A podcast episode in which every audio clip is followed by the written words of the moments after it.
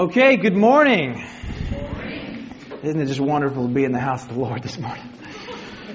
You guys heard that growing up. Well, I did. This is not the house of the Lord. This is the cafeteria. Um, yeah. Uh, but uh, um, if you know, uh, if, if, you're a believer in Jesus, like you know that you are the house of the Lord. We we are actually the house of the Lord. Our bodies are the temple, and uh, and that's very exciting. And not what I'm preaching about. I just am excited about that. Um, yeah. So I'm preaching on uh, Hebrews. Uh, should have found it in my Bible first. Hebrews uh, chapters 9 and 10 this morning. Okay? Two chapters.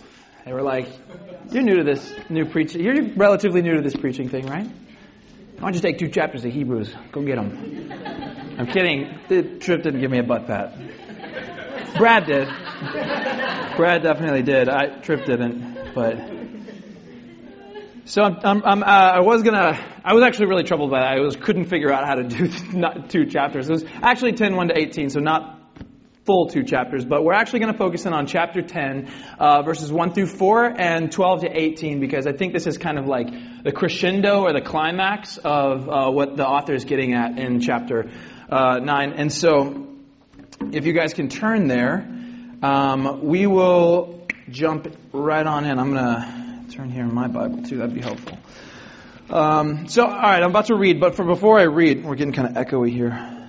Um, before I read, I want to say uh, um, I'm about to read the Bible. Okay, uh, and, I, and Stephen asked me to do this yesterday. Uh, I think I don't know if you guys do this. Um, I do this whenever I'm sitting there and the preacher gets up to, to read. It's like I just go somewhere else. Like I'm thinking about what I'm eating for lunch or what this. Oh, he's going to explain it to me in a second anyway. So I just don't pay attention to it. I mean, maybe a little bit. Maybe I'm alone in that. I don't know. Um, but I'm about to read um, read from the Bible, and so it's it's God's word, and this is actually the best part of my sermon. Okay, is this, and so um, let this speak to you, and then I'll do my best to unpack it and um, tell you guys what I feel like the Lord kind of gave to me this week. So. Hebrews chapter 10, uh, we're going to start off with 1 through 4. For since the law has but a shadow of the good things to come, instead of the true form of these realities, it can never, by the same sacrifices that are continually offered every year, make perfect those who draw near. Otherwise, they, otherwise would they not have ceased to be offered, since the worshippers, having been cleansed, would no longer have any consciousness of sins.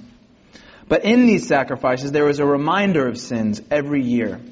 For it is impossible for the blood of bulls and goats to take away sins. Now let's jump down to verse 12. Uh, um, but when Christ had offered for all time a single sacrifice for sins, he sat down at the right hand of God, waiting from that time until his enemies would be made a footstool for his feet. For by a single offering he has perfected for all time those who are being sanctified. And the Holy Spirit also bears witness to us, uh, for after saying, This is the covenant that I will make with them after those days, declares the Lord. I will put on my I will put my law on their heart, and I will write it on their minds. And then he adds, I will remember their sins and their lawless deeds no more. Where there is forgiveness of these, there is no longer any offering for sin.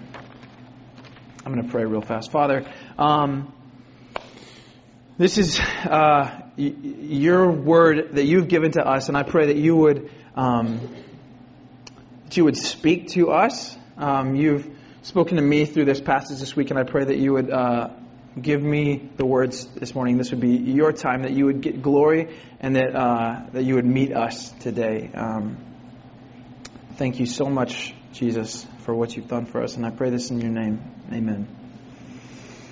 So many of you guys know I uh, I got engaged a couple of weeks ago. Yeah, yeah, yeah. That was, that was kind of a weak clap for that. That's okay. It's all right. It's a little something. But I got engaged a couple of weeks ago. Um, super great. It was it was really awesome. Uh, we um, when we first started. Her name is Madison, and when when when she and I first started dating, uh, I would do this thing, and hopefully I'm not alone in this. Um, like I would hop on Facebook from time to time, and you know I would just click on her pictures, scroll through them anytime I had like a spare 45 seconds or 45 minutes or like whatever. You know, it's like you wake up in the morning and just kind of scroll through, going to bed at night, just about to just got out of a conversation. You just got through eating. You're sitting on the toilet. It doesn't matter. Like I'm just gonna I'm gonna be swiping through those pictures like nonstop, and in kind of an embarrassing amount of time probably. Um, and uh, and so. Uh, I love I love doing that. I felt like I was kind of getting to know her virtually a little bit. I think the technical term is Facebook stalking, but like that's neither here nor there. I, I felt like I was getting to know her a little bit in these pictures. And at one point, eventually, she sent me, um, after we were dating for a while, she sent me this picture of her, and, and, she was dancing in the snow. It doesn't snow a lot in Hattiesburg, but it had snowed, and one of her friends had, had captured this moment where she was dancing uh, in the snow, and then took a picture of it. I, I love it. I feel like it captures her really well. Um, she loves to dance, and um, she's smiling, kind of free spirited. And uh, I, I, keep it as, as, a background on my phone. You can you can see it here. Um, it's very cute. I, I, look at it a lot. Um, uh, I, love this picture because I do. I feel like it captures her uh, uh in, in, a manner of speaking. But the thing about this picture is it's not her, right? This is this is a picture of her, but it can't even come close to capturing like the complexity and, and the, the beauty of the real thing. It doesn't come close. This, this picture it can't hold a conversation. Uh, this picture can't hold my hand. This picture, I've had it on my phone for a while. It's a terrible, just a terrible kisser. It really is. Um, um, this picture is great. I love these pictures of, uh, uh, of her, but, uh, but if I just had the picture and that was it, um, if I just had the picture and it, was, it, was, it would only produce in me a longing for the real thing. Okay, if that was all I had. In, in Hebrews 10, verse 1, uh, the author says, The law is but a shadow of the things to come, the shadow or a picture of the things to come. The author is saying here, you know, these Old Testament rituals and laws, uh, all these sacrifices, yeah, those are just a picture of the real thing. They're just, they're not the true form of these realities, is what, um, what the author says. Now, we don't know a ton about the author of Hebrews, and I know we've kind of gone over this every week. Um, but for those of you who are new, I'm, I'm going to touch on this a little bit. We don't know a ton about the author of Hebrews, um, but what we do know is that he's uh, speaking primarily to um, a, a, Jewish audience, one who's very familiar with all the Old Testament customs and rituals um, and sacrifices and all those kinds of things over and over, all throughout the book of Hebrews the author keeps bringing up these Old Testament customs and rituals, and he's saying these, all these things, they're all pointing to Jesus. And he boldly claims over and over again that, that, that Jesus is actually better than all of these um, religious customs and rituals and all these types of things. A couple of weeks, or a few weeks ago, we learned how Jesus is better than the angels. Um, and then we learned how he's actually the better prophet. And then last week, um, Brad shared with us how uh, Jesus is the better priest. And this week we're going to talk about how uh, Jesus is the better sacrifice. So as I studied this passage and read commentaries and listened to smarter, wiser pastors than me, eventually I settled on um, three points to help kind of guide our time and uh, keep me in line because I can. I'm a rambler. For those of you who know me, you know that well. Um, so these three points, uh, we're gonna, I'm going to go ahead and give them to you now, so you kind of know where we're going. And uh, the first one is should be up coming up there. Uh, humanity's problem, okay. And second point is God's solution, and then uh, the resulting transformation. So humanity's problem, God's solution, and the resulting transformation. Okay. So I'm going to jump back into Hebrews. Uh, so as we just read, for since the law is but a shadow or a picture of the good things to come, instead of the true form of these realities, it can never, by the same sacrifices that are offered continually, or continually offered every year, make perfect those who draw near. The author's saying here, yeah, you know those sacrifices and offerings we've been bringing over and over again, those bulls and goats we've been killing in an effort to get right with God? Yeah, they don't work. They're not, they're not working. In, in, in verse 2, he says, otherwise would they not have ceased to be offered? since the worshiper, having once been cleansed because of the sacrifice, would no longer have any consciousness of sins. He's saying if the sacrifices worked, you would stop offering them. You would be fixed and cleansed, and you'd be done. And we wouldn't have to offer them anymore. Um, so, what is he talking about here? And I thought this was really interesting this idea of they wouldn't have any consciousness of sins. Um, so, he's talking about your conscience. And this idea, this notion of conscience comes up more in Hebrews than actually any other book of the New Testament. Um, I would impress you with my knowledge of the Greek. I don't have it though, so I didn't look it up. So, um, not getting that this morning. But the, the, word conscience comes up again and again all throughout the book of Hebrews, and especially in chapters nine and ten. So, so what is a conscience? Uh, a conscience is a self-evaluation of how fit you are for someone else. Before we go on to that, though, I want to talk about. Um, let's see. Hold on. Sorry, I lost my place this is bad. If I lose my place, then I'm going to go all over the place. and I'm going to talk for a lot longer than I intend to. So, um, so, the, well, I'm going to get back to the problem first. He says, so uh, they keep coming back to the tabernacle. They keep offering the sacrifice. They keep coming back to the tabernacle because it's not working. The sacrifices aren't working. And so the way I want to bridge this gap between ancient Israel and their problem with sacrifices and us is this idea of conscience. Because this section of the sermon is called humanity's problem, not ancient Israel's problem. Um, and so, uh, so yeah, I think this idea of conscience can kind of serve as a bridge to help us see uh, the modern application for what he's talking about, for how this applies to us. So, as I mentioned, a conscience, and this is Keller, um, because I'm quoting him probably several times throughout the sermon because he's a lot smarter than me and he's an incredible communicator. Eh, the way he defines conscience is uh, it's a self evaluation of how fit you are for the presence of someone else. I thought that was really, really insightful. He says basically, our, uh, your conscience is this Are you fit for the presence of God? Are, you fit for the presence of someone else? A bad conscience is a profound self consciousness, okay? It's that feeling that, that if people really knew uh, the motives of your heart, if they really knew how bad you were, if they really knew how messed up you, they were, if they knew what you were really like, then you'd be rejected. It's that sense that you really you couldn't survive close scrutiny. You see, we're not we're not transparent. Not, we're not fully transparent because uh, we feel deep down that if people really knew just how prideful selfish or cowardly or, or, or judgmental I was, I'd be rejected. I think it, some, you know, some people say, "Oh, don't don't lecture me about all this guilt and sin and, and bad conscience stuff." I mean, I'm trying here, right? I'm trying my hardest um, to to be a good person, to serve God, you know, to be a good, you know, I'm, I'm trying here, right? And there's this notion uh, today that uh, it's quite popular in Western culture. It's this idea that, that human beings, and not just in Western culture, actually all over the world, but it's that human beings are actually basically good. And, and, and we make mistakes from time to time, but, but ultimately, like, we're not so bad. We just need to be educated. And I get it. That's like a really appealing idea. That sounds really nice. But I, I don't think that the evidence would suggest um, that that's, that that's the case. And the Bible is actually abundantly clear on this issue. Human beings um, are not basically good. I had someone who was talking to me about this, and he says, if you're ever tempted to feel like human beings are basically good, take, take a moment and do this little thought exercise, little thought experiment. And he says, all right, think of all the worst things, the worst things that you have ever done.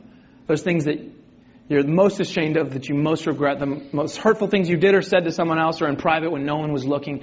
Think of those things now, add on top of that all the worst things you've ever thought. Like every horrible, judgmental, hateful thought that's ever entered your mind, okay? And now imagine that that is shining up on this projector, right? Playing in chronological order, and then you have to get up while it's playing in the background and convince the audience that you're basically good. It's, yeah, it's laughable. It is. You see, we're, we're, we're not basically good. We're not just in need of a little direction. We're actually deeply, deeply sinful and self centered. You see, the reason the world is the way it is, is is not because of him or her or Hitler or Trump, right? It's actually because of us. Like, we have all contributed to, to, to the evil, to wrecking and ruining God's good world. Like, it's, it's, it runs in and through us. And Hebrews says we've got a bad conscience because of it. So uh, the Israelites tried to deal with that uh, bad conscience by sacrifice. Um, sacrifice, bringing sacrifice and religious rituals. We today, we modern people, we try to deal with that bad conscience in a different way, right? But still, with sacrifice, we'll sacrifice our time, our money, our resources. We'll give to this uh, good work or that charity. all in like a vain effort to, and hoping that it will somehow cleanse us of our guilty conscience. And now our, our culture today wants to, wants to try to say, like, come on, you can't tell someone else, you can't tell me that I'm guilty.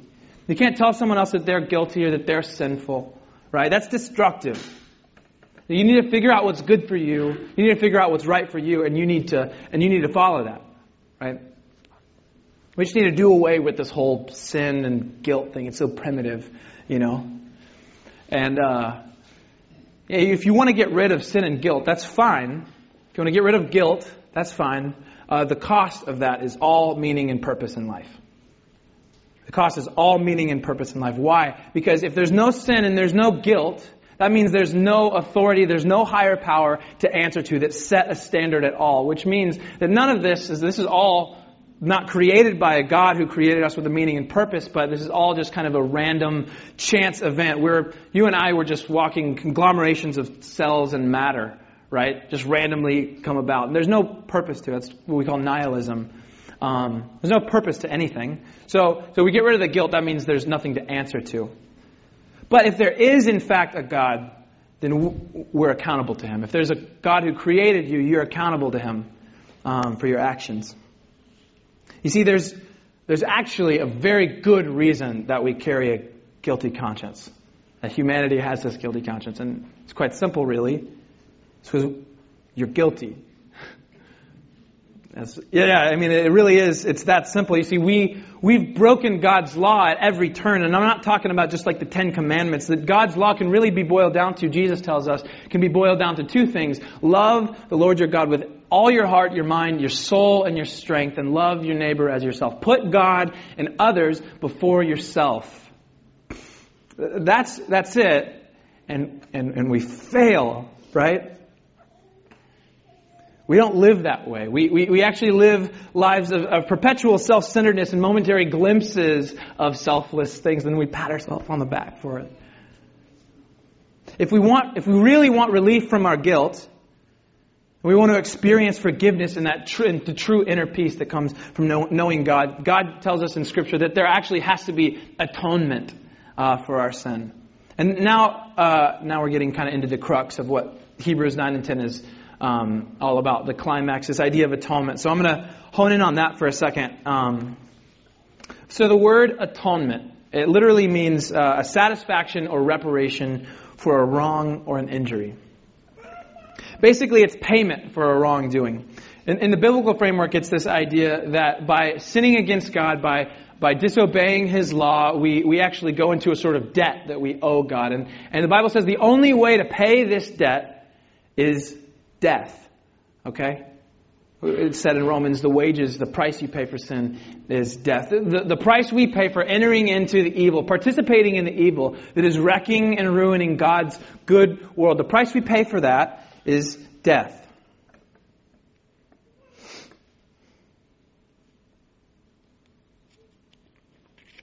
So, this presents a big problem, right? you got to die for your sins.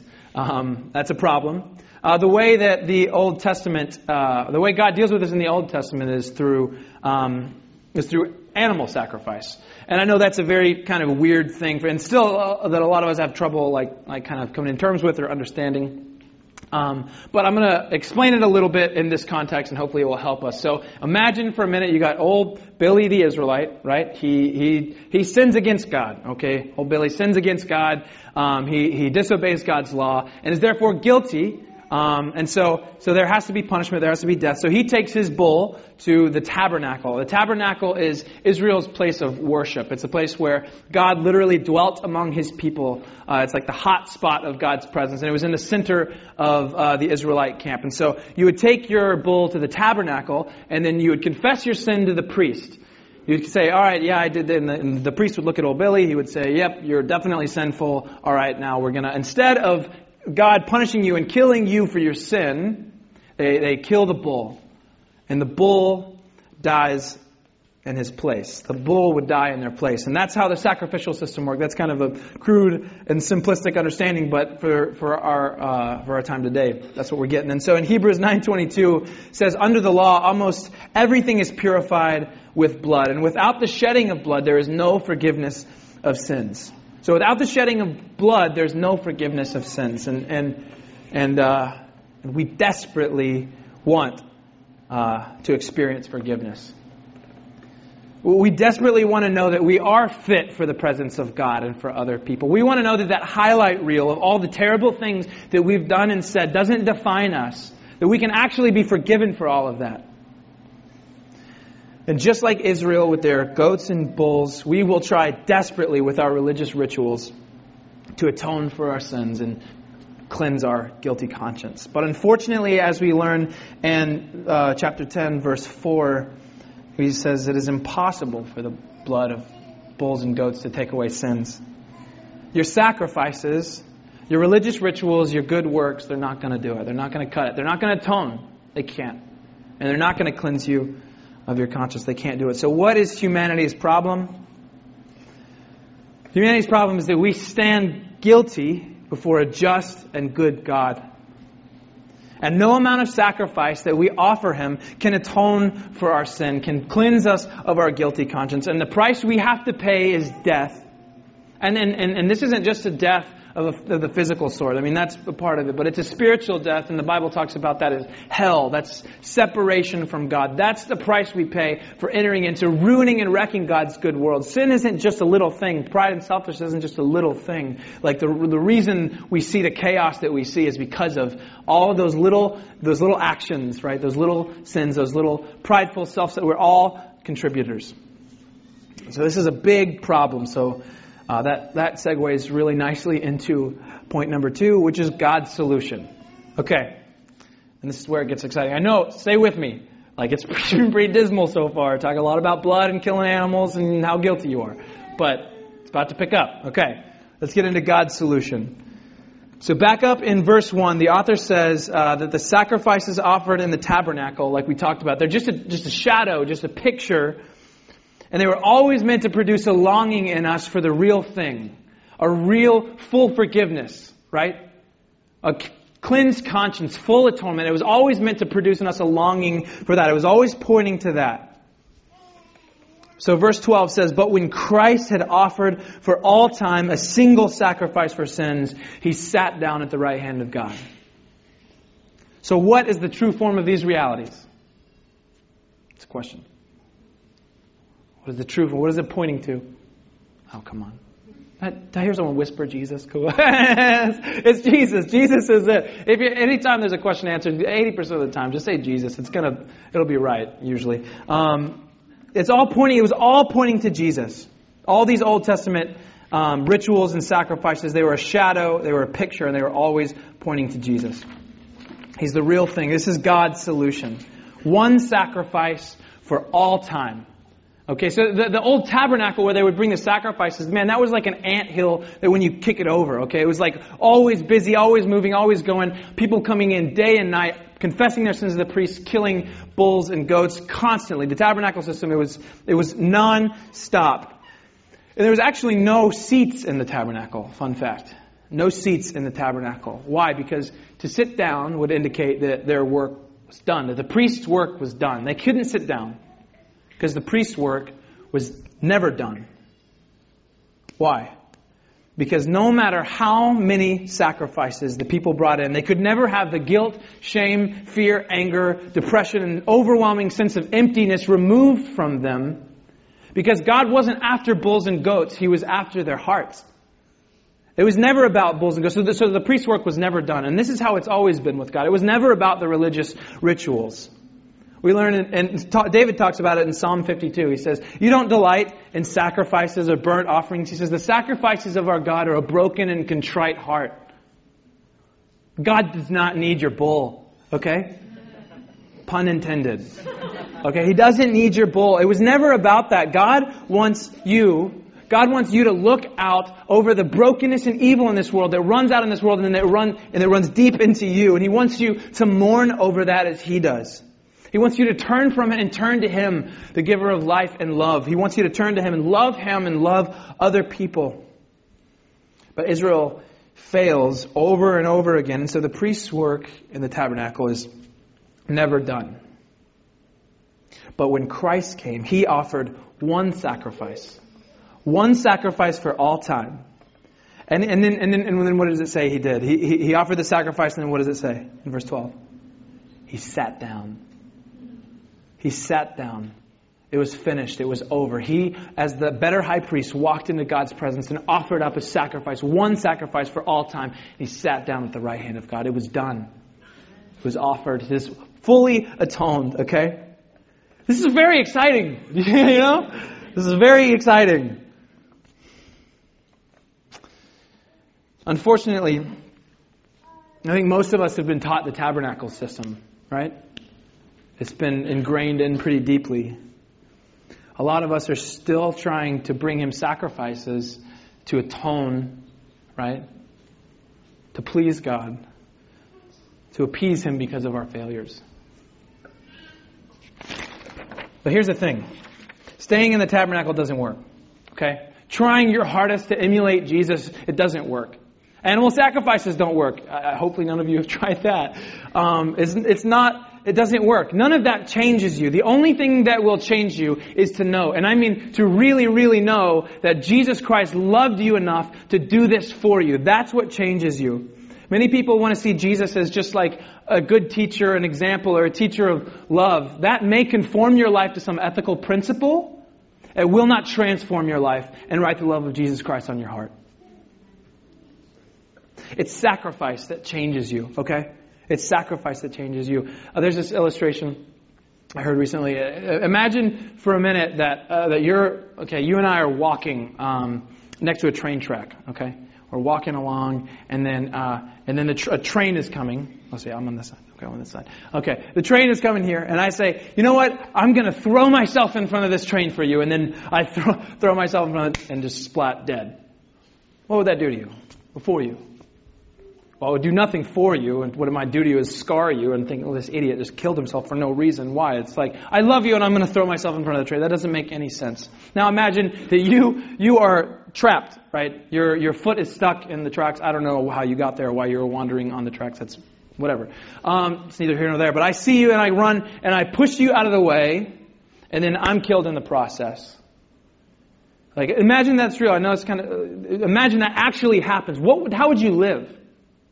What would that do for you? How would you live if someone had sacrificed their life for yours? You would be different. It would change you. And you say, and you say so, so, so Jesus didn't just die on the cross, okay?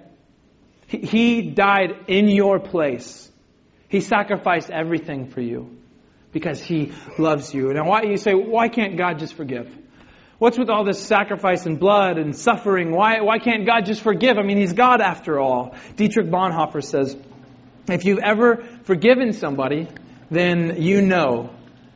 If you've ever forgiven someone, you know that all forgiveness is suffering. All forgiveness is a form of suffering. Keller elaborates on, on this. Uh, he says, if anyone has ever wronged you, really wronged you deeply, there is this indelible sense of debt there's this injustice. They owe me. Okay? They really, really hurt me, and they have to pay for it. You can't just shrug that off. Once you sense this debt, this sense of injustice, one of two things has to happen. Okay, you can make the perpetrator pay down the debt. You can find ways to make the perpetrator suffer and pay down the debt, right? But in so doing, so the, the, the, problem with that is, is that when you do that, the evil done to you actually passes into you, and you become hard, you become callous, you become cruel, whatever it is. it, it, the evil passes into you. The other option you have is to forgive that person. And what happens when, and, and, and if you know, uh, and those of you who have experienced truly someone harming you deeply, you know and, and, and, and to forgive somebody, really forgive them, means not only not making the perpetrator suffer, but it means not slicing their reputation. It means not sticking, sticking pins in that person in your own heart and hating them in your own heart. If you really want to forgive somebody, You will suffer.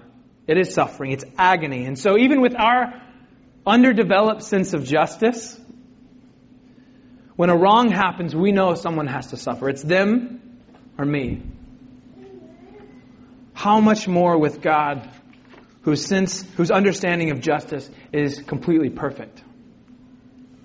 When He looks down at our sin, when He looks at the way we treat Him and the way we treat other people and the way we treat His good creation, He can do one of two things. He can look at us and He can say, okay, you will be punished for your sin and, and make us suffer, or He can forgive and He takes the suffering. He pays the debt. When we look at the cross, we see that God did not come to inflict more violence and evil on the world, but to absorb it. Absorb all of it.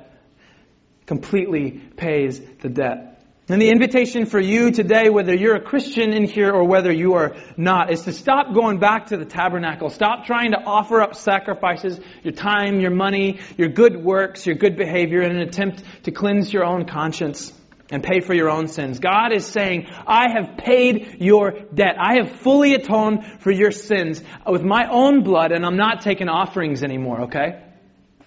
I'm not taking offerings. And you say, well, I keep going back to that sin. I keep messing up. I'm not taking offerings. It's paid for. Yeah, but you got to be mad at me. I just keep, I don't know, I don't know what I'm doing. It's paid for. I paid for it with my own blood. I'm not taking offerings. Uh, now, don't get me wrong. We are taking offerings. Those are in the back. This box is in the back. Some of you guys got way too excited about that. Like, how do we join this church? No. This kind of love, this love, it changes you, okay? It's a sacrificial love that transforms you. And, and, and, and that leads me into the resulting transformation. Once you realize this and once you believe this, it changes you to your very core. Let's jump into Hebrews 10, 14. Verse 14 says, For by a single offering he has perfected for all time those who are being sanctified. I'm going to read that again. For by a single offering he has perfected for all time those who are being sanctified. He's saying here, that Christ has paid your debt. You're no longer guilty. Now, do you become instantly perfect at that point? Is that what this is saying? Absolutely not. I still exhibit some pretty crappy behavior from time to time. Just ask my closest friends. Um, no, but it's not that you become instantly perfect. No, the author is saying here, Christ has paid for your sins, and your standing before God has been changed. You were guilty before God before, and now you stand as innocent before God. Paul puts it this way in uh, 2 Corinthians 5.21. It's one of my favorite passages. He says, uh, For our sake he made him, that's Jesus, to be sin who knew no sin. God made Jesus to be sin who knew no sin so that in him we might become the righteousness of God. What does that mean? That he became sin. Does that mean like Jesus somehow became sinful while he was on the cross? No, what this means is, is that God treated Jesus as if he had done every horrible, terrible thing you could imagine. All the sins of all the, everyone ever. He said he, he treated Jesus as if he had done all those things, declared him guilty, and Jesus took the punishment. He took the wrath of God, the full wrath of God into himself for you and for me. Right? He took the full, and God treated uh, Jesus as if he were guilty, so that he could look at you and treat you as you were, as though you were innocent. Your standing before God is changed. You're forgiven. Your conscience is cleansed. Your sin debt is paid in full. Okay? Hebrews 10, 16 goes on to tell us uh, how this uh, plays out. He says, Then this is the covenant I will make with them after those days. That's the, the days of the cross, after the days of Jesus, declares the Lord. I will put my law on their hearts and write it on their minds. And then he adds, I will remember their sins and their lawless deeds no more. Where there is forgiveness of these, there is no longer any offering for sin. He's not taking offerings. Tabernacle closed. Uh, Dr. Uh, Martyn Lloyd-Jones, he's a British pastor. He, he, he, would people were struggling when people in his congregation would be struggling with sin and come to him and say, you know, Pastor, I'm struggling with sin. He would he would say, Well, are you a Christian? And they would say, and sometimes he would get this response, say, you know, well, I'm really trying. And he would respond, So in other words, you're telling me you have no idea what it means to be a Christian. A person who says I'm trying is still in the tabernacle still bringing sacrifices, still trying to earn something from God. What's the difference between a Christian and a Pharisee or a self righteous person?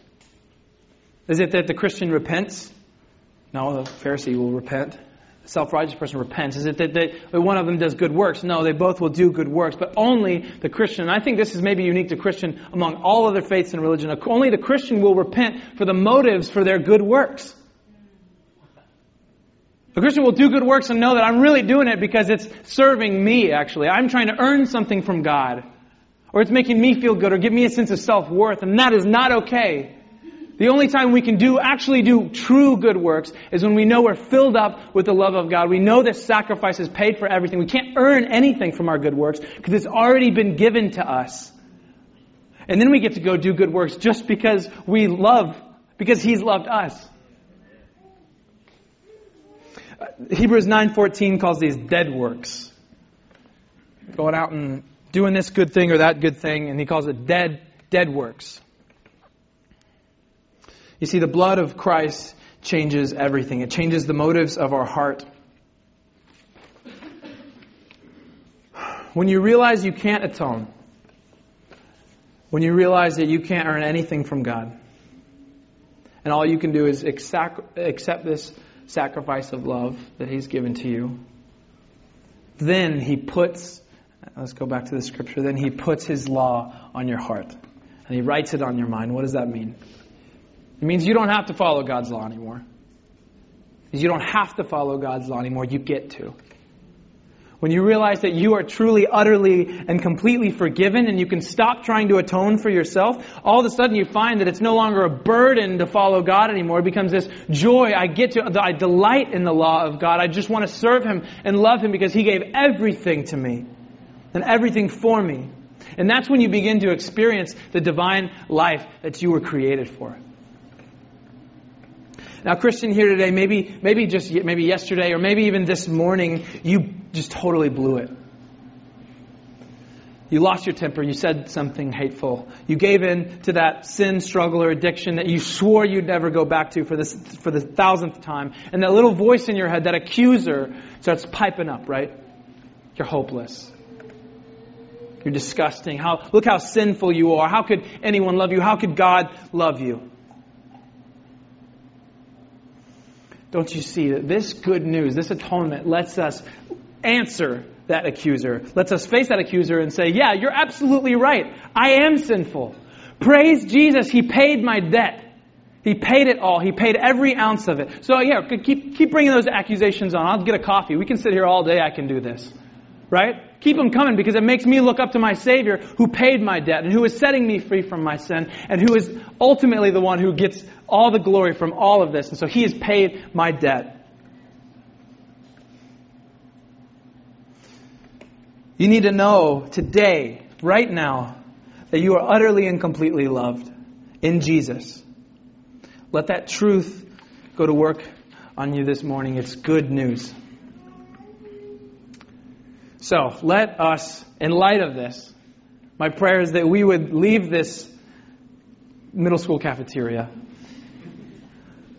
knowing that there's absolutely no condemnation for those who are in Christ. He's paid our debt in full. Let us take this sacrifice and this forgiveness and this love into ourselves. May it fill us up and spill out over into the lives of our friends, our neighbors, and our co-workers. We are forgiven, fully atoned. This is good news. And it transforms, it transforms you. May it not stay in this uh, building this week, but let us take it out and proclaim it to our city. I'm going to pray for us. Father, um, thank you so much. Man, thank you so much for, uh, for Jesus. Oh man, that is such good news. Thank you that I don't, I don't have to atone for my own sins. God, thank you that I don't have to be, I don't have to fill my schedule up with working and serving you as much as possible to try to get a sense of identity and purpose and self-worth. I don't have to stay busy serving you to atone for my own sins because you paid for all of it. Jesus, thank you so much for that. And I pray that even now that that would set into my own heart. Father, I pray that um, that we would leave here today encouraged and that we would know that all we have to do whenever we hear that voice that says you're no good, you're sinful, you're broken, no one could love you, you're hopeless, we would look, we would, we would take that into ourselves and rejoice in the sacrifice because it's been completely paid for. You paid our debt. Thank you, Jesus. And I pray that we are a people who live out this sacrifice. You sacrifice everything for us, so may we now climb up on the altar and become living sacrifices, transformed by your work on the cross that you did for us. Thank you, Lord, for all that you've done, and I pray all of this in the name of Jesus, the only name by which anyone can be saved. Amen.